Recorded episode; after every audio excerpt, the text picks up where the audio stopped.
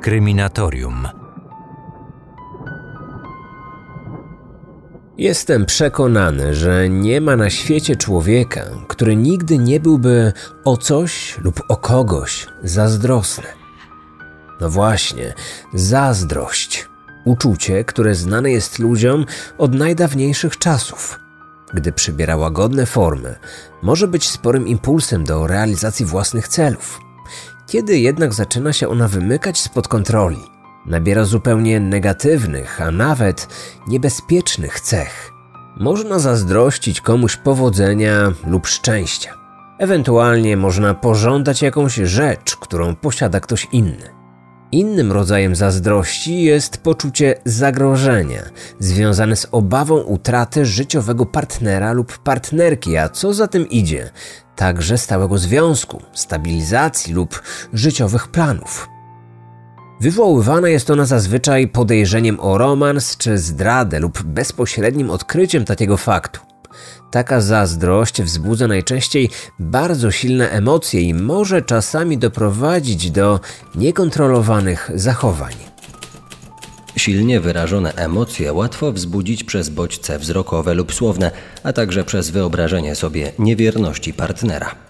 Utrwalenie takiej lękowej postawy dokonuje się przez wcześniejsze doświadczenie zdrady lub inicjowanie w sobie podejrzliwości i nieufności. To sprzyja podtrzymaniu zazdrości oraz innych współtowarzyszących jej negatywnych emocji. Pół biedy, jeśli objawią się one jedynie nieufnością prowadzącą do kłótni i domowych awantur. Czasami jej formy przybierają jednak dużo niebezpieczniejsze kształty. Zrodzona przez zazdrość frustracja może wówczas wyzwolić w człowieku gniew i niespotykaną agresję, a to może doprowadzić nawet do zbrodni. Historia spraw kryminalnych, i to zarówno ta światowa, jak i nasza polska, zawiera bardzo wiele spraw, w których głównym motywem zabójstw była właśnie zazdrość. Sprawcy obu płci decydowali się odbierać życie albo zdradzającym partnerom, albo ich kochankom, a nierzadko jednym i drugim. Jedni zabójcy mieli bezsprzeczne dowody zdrady, inni jedynie niepoparte niczym podejrzenia. Skrywane latami lęki i frustracje doprowadzały ostatecznie do zbrodni, o których często rozpisywały się media. Po temat takich zabójstw z miłości bardzo często sięgają filmowcy. I jednym z ostatnich takich przykładów jest bez wątpienia film Głęboka Woda, dostępny na platformie Prime Video. Opowiada on o parze sprawiającej wrażenie małżeństwa niemal idealnego, ale to tylko pozory. Vic, bo tak ma na imię filmowy bohater, grany przez Bena Afflecka, wie, że jego żona Melinda, w tej roli piękna i seksowna Anna de Armas, lubi romansować z innymi mężczyznami. Godzi się na to, byleby tylko ich małżeństwo się nie rozpadło. Kocha swoją żonę i wie, że nie jest w stanie dać jej tego, czego ona najbardziej pragnie pasji i namiętności. Choć zdaje się całkowicie kontrolować swoje życie, nie potrafi jednak zapanować nad uczuciem zazdrości. Sytuacja zaczyna się komplikować, gdy jeden z kochanków Melindy znika w tajemniczych okolicznościach. Kobieta szybko znajduje sobie nowego adoratora, ale ten zaczyna działać na nerwy spokojnemu zazwyczaj mężowi. W pewnym momencie, chcąc go nastraszyć, Vic oznajmia mu, że to właśnie on może mieć związek z tym tajemniczym zaginięciem. Te szokujące wyznanie obie strony szybko obracają w dość czarny, ale mimo wszystko zabawny żart. Ale czy na pewno zdradzony mężczyzna tylko żartował? Jeden z jego znajomych uważa inaczej i rozpoczyna swoje prywatne śledztwo, aby odkryć prawdę. Żeby przekonać się o tym, czy podejrzenia skierowane w stronę męża są słuszne, powinniście koniecznie skorzystać z platformy Prime Video, aby móc obejrzeć ten niezwykle klimatyczny thriller erotyczny, który choć zaczyna się spokojnie i skromnie w scenerii dusznego i parnego Nowego Orleanu, wraz z rozwojem akcji podkręca napięcie, utrzymując widzów w zastanowieniu, co będzie dalej. Choć historia opowiedziana w tym filmie jest jedynie fikcją, mogła przecież wydarzyć się naprawdę, a może jednak już się wydarzyła. No, niekoniecznie jako jedna konkretna sprawa, ale szczerze mówiąc, poszczególne jej elementy wielokrotnie miały już swój odpowiednik w prawdziwych zbrodniach. I wiedzą o tym najlepiej wszyscy ci, którzy co poniedziałek wsłuchują się w sprawy pojawiające się na kryminatorium. Blisko 90 lat temu w Wielkiej Brytanii miała miejsce sprawa, która w kilku elementach była podobna do historii opowiedzianej w filmie Głęboka Woda. Małżeństwo z pozoru idealne. Zazdrość bogatego męża o domniemanych adoratorów żony. Przeświadczenie byciu zdradzanym przez żonę z wieloma kochankami, a także zagadkowe zaginięcie. Z tym wszystkim musiała się zmierzyć brytyjska policja podczas swojego śledztwa w roku 1935, gdy nagle w tajemniczych okolicznościach zniknęła nie tylko żona, ale i pokojówka szanowanego lekarza. On sam uparcie przekonywał, że nie miał z tym nic wspólnego. Jednak policjanci nie chcieli mu do końca wierzyć. I właśnie dziś opowiem Wam o tej nieznanej zbyt dobrze w Polsce sprawie, którą w latach 30. ubiegłego wieku brytyjska prasa nazwała nawet procesem stulecia, który na zawsze zmienił oblicze dopiero co raczkującej wówczas kryminalistyki. Zanim zaczniemy, pragnę jeszcze zaznaczyć, że ten materiał powstał przy współpracy z platformą Prime Video. Kryminatorium. Otwieramy akta tajemnic. W słoneczny poranek 29 września 1935 roku Susan Johnson udała się na niedzielny spacer. Za cel swojej pieszej wędrówki wybrała malownicze okolice wąwozu, około 3 km na północ od swojego rodzinnego miasta Moffat. Młoda mieszkanka południowej Szkocji nie przypuszczała, że ten dzień okaże się dla niej najbardziej makabrycznym w jej dotychczasowym życiu. Przechodząc przez stary kamienny most, wyjrzała przez jego balustradę. W płynącym dołem strumieniu zauważyła dziwne zawiniątko. Część jasnego materiału zaczepiła się o przybrzeżną gałąź, kierując cały pakunek w stronę dużych kamieni, gdzie utknął. Nietypowe znalezisko zwróciło jej uwagę do tego stopnia, że Susan postanowiła zejść z mostu, aby przyjrzeć się mu bliżej. Minutę później ciszę w wąwozie przerwał przeraźliwy krzyk kobiety. Z częściowo odwiniętego pakunku wystawała ludzka dłoń. Policja przybyła na miejsce w ciągu godziny. Po odkryciu, że w tajemniczej paczce znajdowały się ludzkie szczątki, zarządzono przeszukanie całej okolicy. Wkrótce okazało się, że w wąwozie podobnych pakunków było więcej. Każdy z nich zawierał mocno okaleczone fragmenty ludzkiego ciała. Wszystkie kawałki znajdowały się w stanie zaawansowanego rozkładu. Sporządzony dwa dni później raport szczegółowo opisywał makabryczne znaleziska czterech pakunków znalezionych podczas rewizji pierwszy zawierał dwa ramiona i cztery kawałki mięsa. Drugi składał się z dwóch kości udowych, dwóch nóg w większości pozbawionych skóry oraz dziewięciu kawałków mięsa. Nie było to jedyne odkrycie, jakiego policjanci dokonali na miejscu. Jeszcze tego samego dnia natrafiono na dwie głowy, z których jedna zawinięta była w dziecięce śpioszki. Nieco dalej natrafiono na owinięte w gazetę dwa przedramiona z dłońmi pozbawionymi palców. Kilka kawałków skóry i mięsa. Łącznie na miejscu zabezpieczono ponad 70 różnych fragmentów ludzkiego ciała. Liczba odnalezionych głów świadczyła oczywiście o tym, że szczątki należały co najmniej do dwóch ofiar. Całość została przebadana przez dwóch lekarzy sądowych. Eksperci ustalili, że ludzkie fragmenty należały bez wątpienia do dwóch kobiet. Obie były w różnym wieku i o innym wzroście. Wszystkie okaleczenia zostały dokonane z niezwykłą precyzją. Sprawca posiadał rozległą wiedzę medyczną i anatomiczną. Usunął wszystkie części ciała, które mogły pomóc w identyfikacji zwłok. Brakowało oczu, uszu, większości zębów oraz narządów płciowych. Poza tym na badanych szczątkach nie znaleźliśmy żadnych blizn, ani pooperacyjnych, ani przeszczepiennych. Wszystkie cięcia zostały dokonane nożem chirurgicznym. Sekcja zwłok wykazała, że morderca wszystkich nacięć dokonał w stawach. Lekarz sądowy podkreślił, że jest prawie niemożliwe rozczłonkowanie ludzkiego ciała w taki sposób za pomocą noża bez gruntownej znajomości ludzkiej anatomii. Na tej podstawie ustalono, że najprawdopodobniej sprawca pracował w zawodzie lekarza.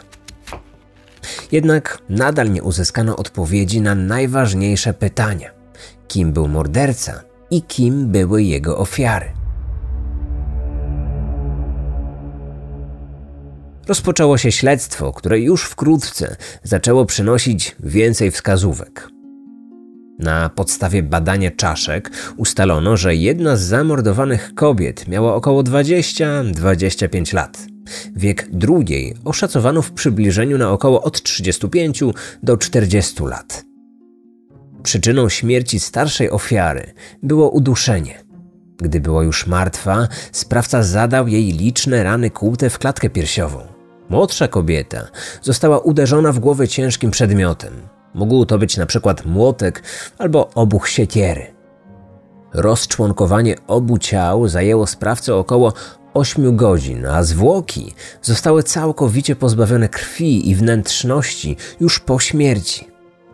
Sprowadzony z Edynburga entomolog, czyli specjalista od badania owadów, zbadał cykl życiowy poczwarek znalezionych na zwłokach.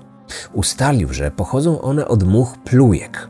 Larwy tych much, zwane czerwiami, złożone zostały w miejscu znalezienia ciał nie wcześniej niż 12 dni i nie później niż 14 dni przed ich znalezieniem.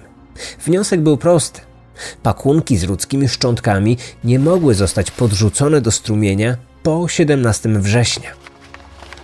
Gazeta, w którą owinięto przedramiona, nosiła datę 15 września. To zawężało okres dokonania zbrodni do trzech dni i sugerowało, że sprawca prawdopodobnie nie pochodził ze Szkocji. Dlaczego? Bo te konkretne wydanie gazety e, było wydawane wyłącznie w mieście Lancaster w północnej Anglii i tylko tam można było je kupić. Czy ofiary także pochodziły z tego miasta? Zadanie ustalenia tego faktu otrzymał inspektor Lynch ze Scotland Yardu. Inspektor zaczął od sprawdzenia, czy w dniach od 15 do 17 września nie zgłoszono w tym rejonie zaginięć kobiet. Było ich kilka, ale jedno z nich szczególnie przyciągnęło jego uwagę. 19 września państwo Rogerson zgłosili zaginięcie swojej 20-letniej córki Mary. Ostatni raz widzieli ją żywą pięć dni wcześniej, gdy udała się do pracy jako pokojówka pewnego lekarza o nazwisku Raxton. Wiek i wzrost kobiety niemal idealnie pasował do młodszej ofiary, której szczątki odnaleziono w południowej Szkocji. 15 września do ich domu przybył wspomniany lekarz, który poinformował Rogersonów, że Mary była w ciąży z pewnym młodzieńcem i razem z jego żoną wyjechały do Londynu w celu dokonania aborcji. Ojciec pokojówki chciał od razu zgłosić jej zaginięcie, ale doktor Raxton uprosił go, aby tego nie robił, bo, jak przekonywał, Mary wkrótce wróci. Pan Rogerson miał jednak złe przeczucia i cztery dni później, w tajemnicy przed lekarzem, udał się na posterunek policji. Inspektor Lynch zauważył, że wiek i wzrost żony doktora pasował do tej starszej ofiary. Czyżby udało mu się zidentyfikować tożsamość rozczłonkowanych kobiet? Jego podejrzenia zdawała się potwierdzać przesłuchana przez niego sprzątaczka Rakstonów. Kobieta zeznała, że doktor odwiedził ją w ten sam dzień, w którym złożył wizytę rodzicom pokojówki. Powiedział wówczas, że daje jej wolne na najbliższe dni. Wspomniał przy tym, że jego żona wyjechała z pokojówką do rodziny w Szkocji, a on sam zabiera dzieci na wycieczkę do Londynu, więc nie ma potrzeby sprzątania w ich posiadłości. Kobieta zwróciła wtedy uwagę na jego zabandażowaną dłoń. Na pytanie o powód, doktor odpowiedział, że skaleczył się podczas otwierania puszki z owocami. I gdy po tym przymusowym urlopie sprzątaczka zjawiła się w miejscu swojej pracy, była zszokowana tym, co zobaczyła. Cały dom był w ruinie. Wykładzina ze schodów prowadzących na pierwsze piętro była zerwana i wyrzucona na podwórze. Tapeta została zerwana ze ścian, a na dywanie w holu widoczne były ciemno-czerwone plamy.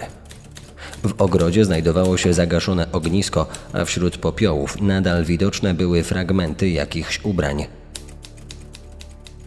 Sprzątaczka zauważyła, że w najgorszym stanie była stojąca w łazience duża wanna. Niemal cała jej powierzchnia była zabrudzona żółtawo-rdzawymi plamami, które ktoś ewidentnie próbował nieudolnie wyczyścić. Zupełnie inny powód nieobecności swojej żony lekarz przedstawił jednej ze swoich pacjentek. Buck Raxton odwiedził ją osobiście. Poprosił o pomoc w gruntownym posprzątaniu posiadłości. Twierdził przy tym, że rozpoczął remont i spodziewa się wizyty dekoratora wnętrz, a jego sprzątaczka wzięła właśnie nieoczekiwany urlop. W pewnym momencie lekarz rozpłakał się, a następnie opowiedział, że jego małżonka od dawna zdradza go z pewnym młodzieńcem i właśnie uciekła z domu do swojego kochanka. Na pytania, dlaczego na jego dłoni znajduje się opatrunek, doktor przyznał, że przyciął rękę drzwiami. Pani Hampshire, bo tak się nazywała, zgodziła się pomóc. Gdy wraz ze swoim mężem zjawiła się w posiadłości lekarza, jej oczom ukazał się podobny widok, o którym inspektor usłyszał od sprzątaczki. Dodatkowo cała posadzka w holu pokryta była słomą, spod której widoczne były czerwone plamy. Gospodarz przekonywał, że to rozlana farba, ale mąż kobiety miał co do tego wątpliwości. Kiedyś pracował w rzeźni i jego zdaniem plamy bardziej przypominały krew niż farbę. Doktor Raxton został wezwany na posterunek policji w Lancaster, aby odpowiedzieć na kilka pytań, które nie dawały policjantom spokoju.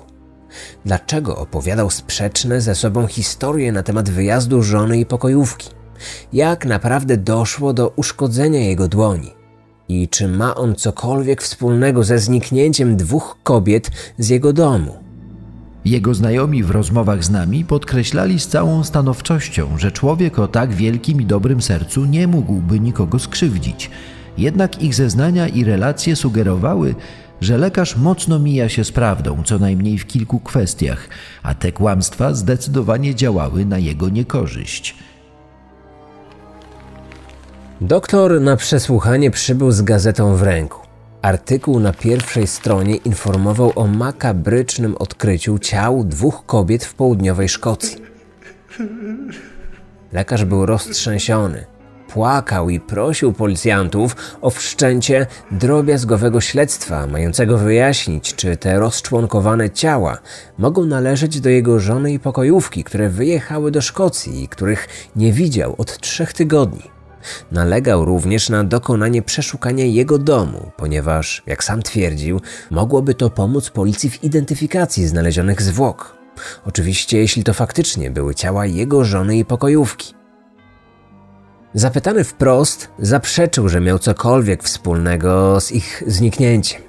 Choć przyznał, że jego małżeństwo było dalekie od ideału i wielokrotnie zdarzało mu się uderzyć żonę. Jego słowa znalazły potwierdzenie w policyjnym archiwum. Policjanci znaleźli kilka raportów z wcześniejszych interwencji związanych z przemocą domową w jego domu. Podczas gdy jeden zespół śledczych przesłuchiwał doktora, inna grupa starała się dowiedzieć jak najwięcej o przeszłości tego szanowanego lekarza. Policjanci liczyli, że pomoże to im w wyjaśnieniu tej zagadkowej sprawy.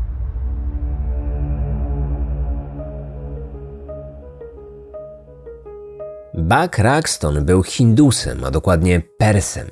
Do Wielkiej Brytanii przybył z Bombaju, gdzie skończył studia medyczne. Edukację kontynuował w Londynie i Edynburgu. Aby być bardziej brytyjskim, zmienił wówczas swoje hinduskie imię i nazwisko, którego nikt nie mógł nie tylko zapamiętać, ale nawet wymówić. Był dobrze wykształconym, a przy tym niezwykle błyskotliwym i inteligentnym człowiekiem. Przystojny i kulturalny obcokrajowiec szybko trafił na brytyjskie salony. Obracając się w towarzystwie medycznych osobistości, przyciągał do siebie wiele kobiet, jednak jego serce skradła żona holenderskiego przedsiębiorcy, będącego właścicielem kilku popularnych londyńskich kawiarni. Izabela dla hinduskiego lekarza rozwiodła się z mężem. Choć nigdy się nie pobrali, od tej chwili przedstawiała się jako pani Raxton. Para przeniosła się do Lancaster w północnej Anglii. Tam Raxton otworzył swój gabinet lekarski. Szybko zyskał reputację wspaniałego lekarza, sumiennego i współczującego swoim pacjentom.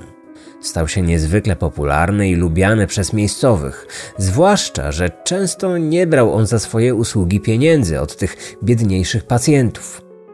Sukces w życiu zawodowym nie szedł jednak w parze ze szczęściem w życiu prywatnym. Jego związek od samego początku nie był sielanką. Choć nic na to nie wskazywało, doktor podejrzewał swoją partnerkę o liczne romanse. Był przekonany, że Izabela go zdradza przy każdej możliwej okazji. Twierdził, że nie może być inaczej, skoro to właśnie z nim zdradzała kiedyś własnego męża. Gdy oskarżona o niemoralne prowadzenie się kobieta zaprzeczała, była bita. Często interweniować musiała policja. Jednak za każdym razem, gdy funkcjonariusze pojawiali się w ich domu, to pobita żona wycofywała swoje zgłoszenie, twierdząc, że to tylko małżeńskie nieporozumienie. Zresztą sam lekarz przyznał przesłuchującym go policjantom, że nie był idealnym mężem. Oboje byliśmy typem ludzi, którzy z jednej strony nie mogą żyć bez siebie, ale nie potrafią też żyć razem. Często się kłóciliśmy o jej niewierność wobec mnie. Zdawałem sobie sprawę, że narażałem swoją żonę na cierpienia, zarówno fizyczne, jak i psychiczne. Ale wiecie dobrze, jak to jest. Kto kocha najmocniej, ten najmocniej karze. W pierwszej połowie września, po kolejnej ostrej awanturze, Izabela opuściła dom, męża i dzieci. Buck Raxton powiedział policjantom, że wyjechała ze swoim kochankiem. Później szybko poprawił się i stwierdził, że wyjechała z pokojówką. Na koniec, zakłopotany, e, zasugerował, że z nią także jego żona mogła mieć sekretny romans. W rzeczywistości kobieta udała się z samotną wizytą do swoich sióstr w Blackpool, co one same potwierdziły podczas przesłuchania. Spędziła u nich kilka dni, a 14 września wyruszyła w podróż powrotną do Lancaster. Od tamtej pory nikt jej więcej nie widział. Przesłuchiwany lekarz twierdził, że jego żona nigdy nie dotarła do domu. Policjanci podejrzewali, że lekarz może mieć związek ze zniknięciem tych dwóch kobiet i że szczątki odnalezione w strumieniu pod mostem mogą należeć do jego żony i pokojówki. Nie mieli jednak wystarczających dowodów, aby zatrzymać podejrzanego w areszcie. Zaprzeczający wszystkiemu Raxton został więc zwolniony do domu. W międzyczasie śledczy starali się zidentyfikować ofiary z południowej Szkocji. Zdecydowano się na zastosowanie nowatorskiej w tamtym czasie metody nakładania na siebie zdjęć czaszki i portretów żywych osób. Układ twarzy Izabeli idealnie pasował do nałożonej na nią fotografii czaszki starszej z ofiar. Rozstaw oczu, nosa, szczęka, czoło. Antropolodzy nie mieli wątpliwości. To jej szczątki zostały znalezione w strumieniu pod mostem. I podobne wnioski ogłoszono w przypadku pokojówki. Zdecydowano się także na inny eksperyment – Opierając się na zeszkieletowanej stopie, eksperci wykonali jej gipsową rekonstrukcję. Później włożono ją do butów Izabeli. Pasowały idealnie. Rekonstrukcja stopy Mary Rogerson także pasowała do butów, jakie nosiła pokojówka. Dodatkowo znajomi pani Raxton rozpoznali te dziecięce śpioszki, w które owinięta była jedna z głów znalezionych w strumieniu należały do najmłodszego dziecka Rakstonów. Pętla wokół podejrzanego lekarza zaciskała się z każdym kolejnym wynikiem podobnych badań. Nie było jednak żadnych dowodów, że to właśnie on podrzucił rozczłonkowane ciała kobiet w miejscu ich znalezienia. Raxton wciąż uparcie twierdził, że we wrześniu nie był w Szkocji. Wkrótce detektywi przekonali się jednak, że i tym razem ich podejrzany kłamie.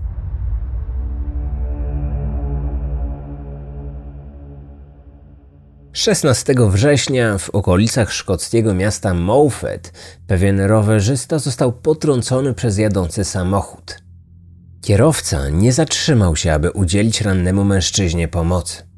Ten człowiek zapamiętał jednak numer rejestracyjny samochodu. Zapisał go w swoim portfelu, a następnie zapomniał o całej sprawie. Gdy przeczytał później w gazecie apel miejscowej policji o zgłaszanie obecności podejrzanych aut w związku ze znalezieniem ciał w wąwozie, rowerzysta zgłosił się na posterunek. Następnego dnia na policję w Lancaster przyszła wiadomość ze Szkocji, że samochód należący do mieszkańca tego miasta uczestniczył w kolizji drogowej niedaleko miejsca, w którym znaleziono makabryczne pakunki. Czas zaginięcia żony lekarza oraz jego pokojówki zbiegł się w czasie z oszacowanym czasem śmierci ofiar z południowej Szkocji. Przeprowadzono przeszukanie domu lekarza, o co on sam zresztą bardzo zabiegał. Choć wnętrze było już przemalowane i wyczyszczone, to w szczelinach pomiędzy schodami oraz w pęknięciach drewnianej balustrady stwierdzono obecność krwi. Znaleziona w sypialni poszewka na poduszkę pasowała do tej, w którą owinięty był jeden z pakunków.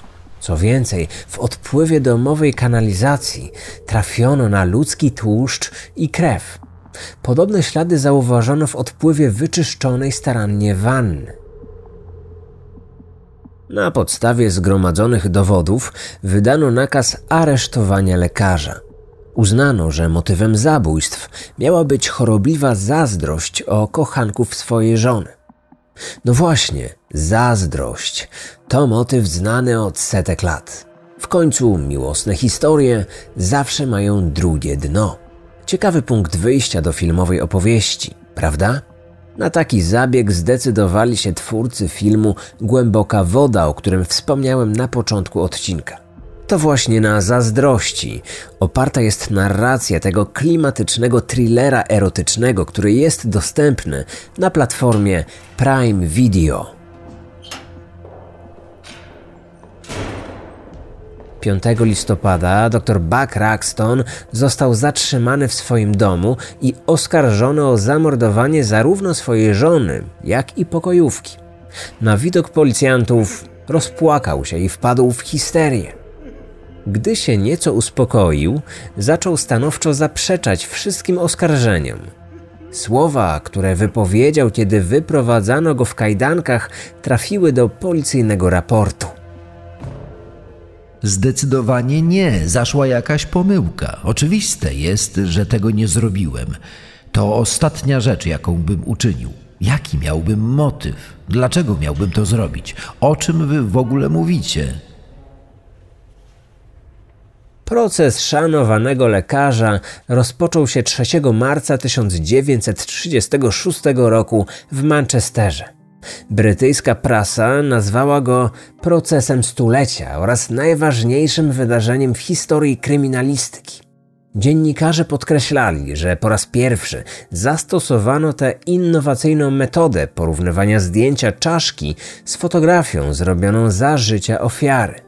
Zwrócono również uwagę, że nigdy wcześniej tak dużej roli w sądzie nie odegrali technicy kryminalistyczni, entomolodzy oraz antropolodzy sądowi. Oskarżony do niczego się nie przyznawał. Przez kolejne dni rozprawy sądowej płakał i szlochał. Nie potrafił jednak wytłumaczyć żadnego z mocnych dowodów, które świadczyły przeciwko niemu.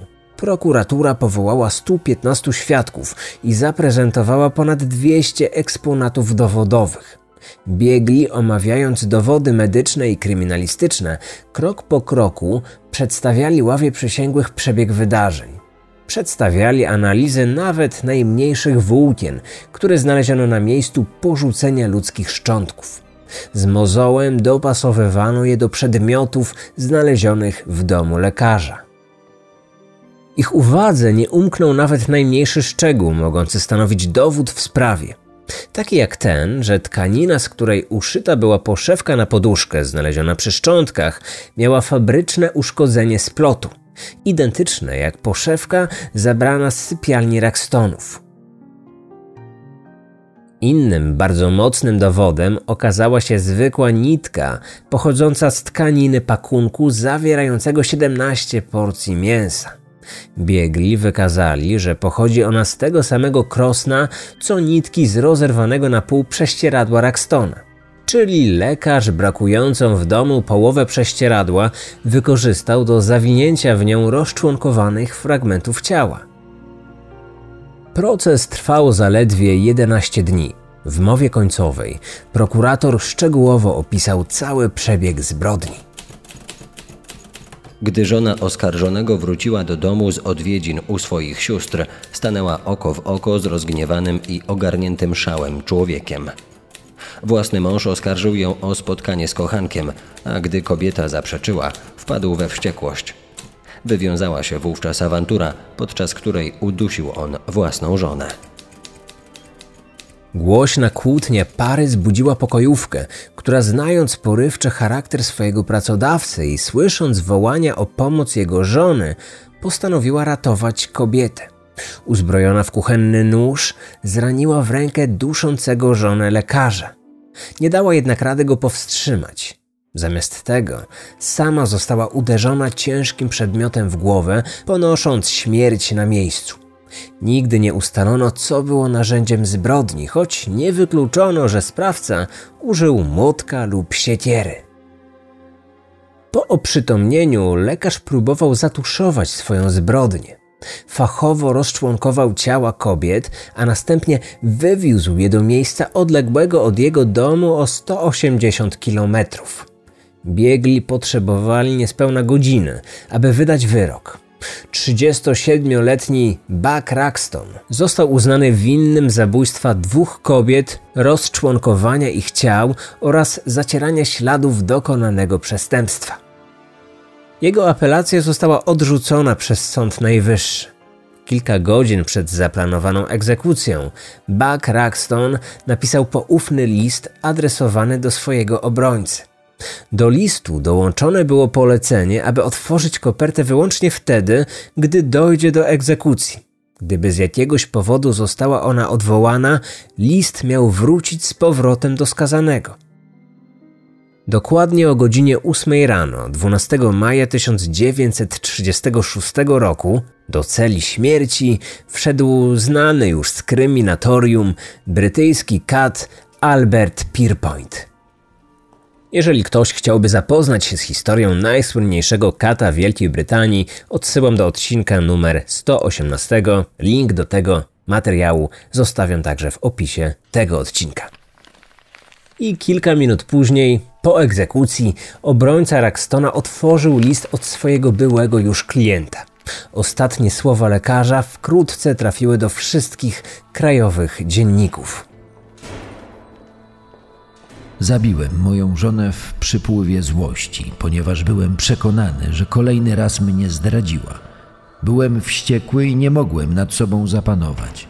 Pokojówka widziała wszystko i próbowała mi przerwać, dlatego ona też musiała umrzeć. Troje dzieci Bakaraxtona trafiło do jednego z sierocińców. Ich dalsze losy pozostają nieznane. Wiadomo natomiast, co stało się z wanną, w której lekarz rozczłonkował ciała zabitych przez siebie kobiet.